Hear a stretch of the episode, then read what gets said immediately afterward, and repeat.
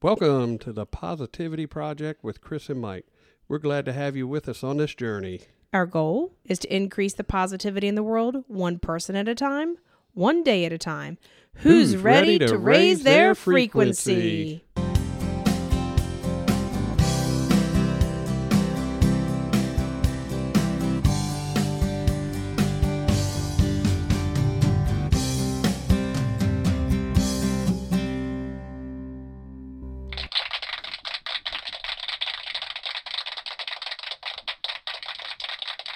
All right, all right. We're glad to have you with us for season two, episode 68. I'm Mike. I'm Kris. If you're a first time listener, welcome. If you're a returning listener, thank you for joining us again.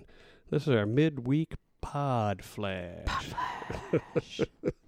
Checking in on the challenge. How many of you guys are uh, having any luck looking for a, a mentor? Or if you already you have know, a who, if you like have one if you have one and we haven't talked about that mentor, please. even if we have, let us know. Yep, post on our Facebook page. If you got any links to any, uh, you know, podcasts that you listen to from anybody specifically that you like, please post them and share them with us.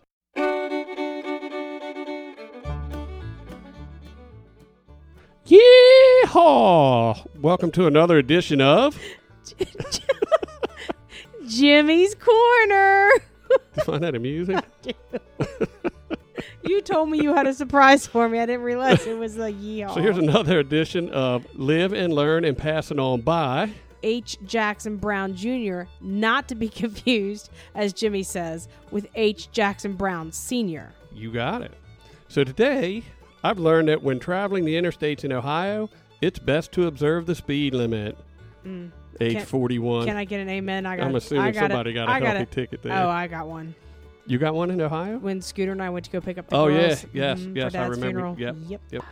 I've learned that a sunroof is worth the extra cost. Mm-hmm. Age 29. Mm-hmm. I've learned that you should always leave loved ones with loving words. It could be the last time you ever see them. Oh, I like that. I like that too. Age 60.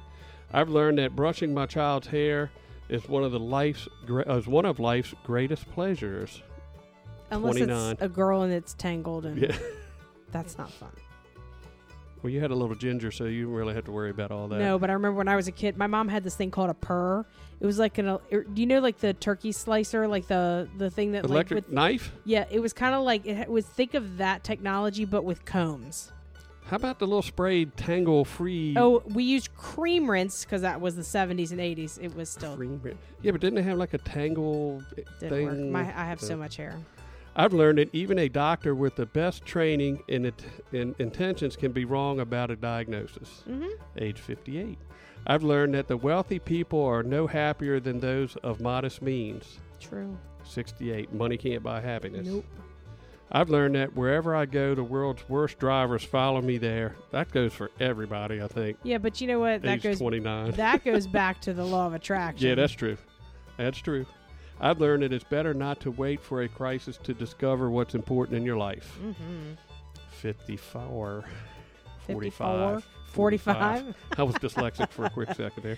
So that's another installment of Jimmy's Corner to live and learn and pass it on. Yeehaw!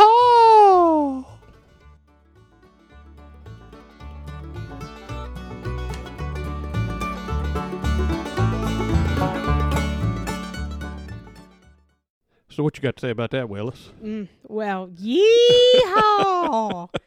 wow, my head's spinning a little bit over that one. Felt like I was in an episode of Hee Haw for a second. So uh, you had a little something you wanted to talk about in Yeah, I wanted to talk. pod ab- flash here? yeah, I heard this in a podcast I was listening to. and I don't remember which one it was, but it was about allies and Mhm. being an ally. And this is what I want to talk about. And it kind of t- like we talked a lot about this Sunday afternoon when we were About having a and on the mentor morning- yeah, right. well, right. But I mean, you and I Oh yes, yeah, talked about yes. this a lot too. But it does kind of tie back into like uh, having a mentor. So, what does it mean to be an ally? Mhm. And my question to you, the listener, would be Are you being an ally to somebody? Are you being a positive ally? Or are you one of those people that piles on when they've got, like, you know, oh my gosh, my husband did this or my boss did that? Ba, ba, ba, ba, ba, ba.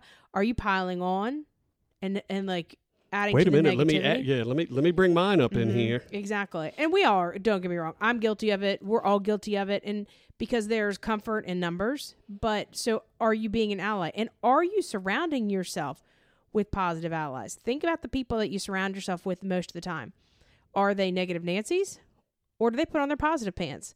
And do they raise you up? And do they, in a positive manner, remind you about what is good in your life and what is Right. going good and and how are they helping you to become a better person and i think we've had a couple people in our lives recently who have kind of taken stock of the people that they've been hanging around Yep. with and taking a step back and taking a look and, and seeing what they're really bringing to the table. I mean, you know, it, our Facebook page is a classic, classic example. It's put out there for happiness, joy, and positivity. So when you go through our Facebook page, that that page is aligned with nothing but people are full with nothing but people that are bringing positive stuff to the to the table. Same thing with your friends, your you know your acquaintances, people you deal with on a on a regular basis. And we've had uh, talked about this a little bit in the past. That you know you can't pick and choose everybody, but you can pick and choose who you decide to spend your quality time with, Mhm. um, and who your allies truly are. And Mhm.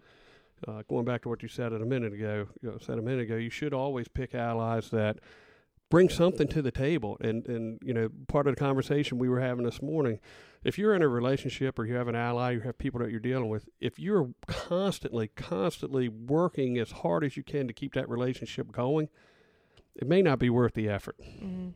that's when i think you have to take stock of it Right. if it's obviously if it's a marriage or it's you know a family member that's a little bit maybe needs a little bit deeper discussion if it's a coworker it's a not a real close friend you just limit your exposure to that but Yep. it's about making sure that you surround yourself with people who are going to be positive allies to your your life's purpose your life's mission and then also making sure that you in turn are being a positive ally to people around you and that people know that they can depend on you to be that voice of positivity and reason and understanding but you're not being a negative nancy and that you have your positive pants on Yep, and bring you know bringing positive fuel to the fire, not a bucket of water, and that's what this thing is. It's it's a it's a fire that we're trying to just continually feed, continually build. So look at it at that aspect. You want people that are going to bring good fuel to the fire. You're not looking for someone to bring a bucket of water and dump on your fire that you've got built of positivity. totally agree so that's what i've got so choose to be an ally and choose to surround yourself with allies and if you don't they don't make the cut they don't make the cut Yep. And give us a call at 301 392 7745 and leave us a message. and make sure that you're following us on social media uh, i'll put a post on facebook about this And give us that five star rating. give us the five star rating give write us you know write us a review make sure you hit subscribe so you don't miss an episode and uh, we'll see you guys around on facebook be kind be well this week and Until next time, choose positivity, my friends.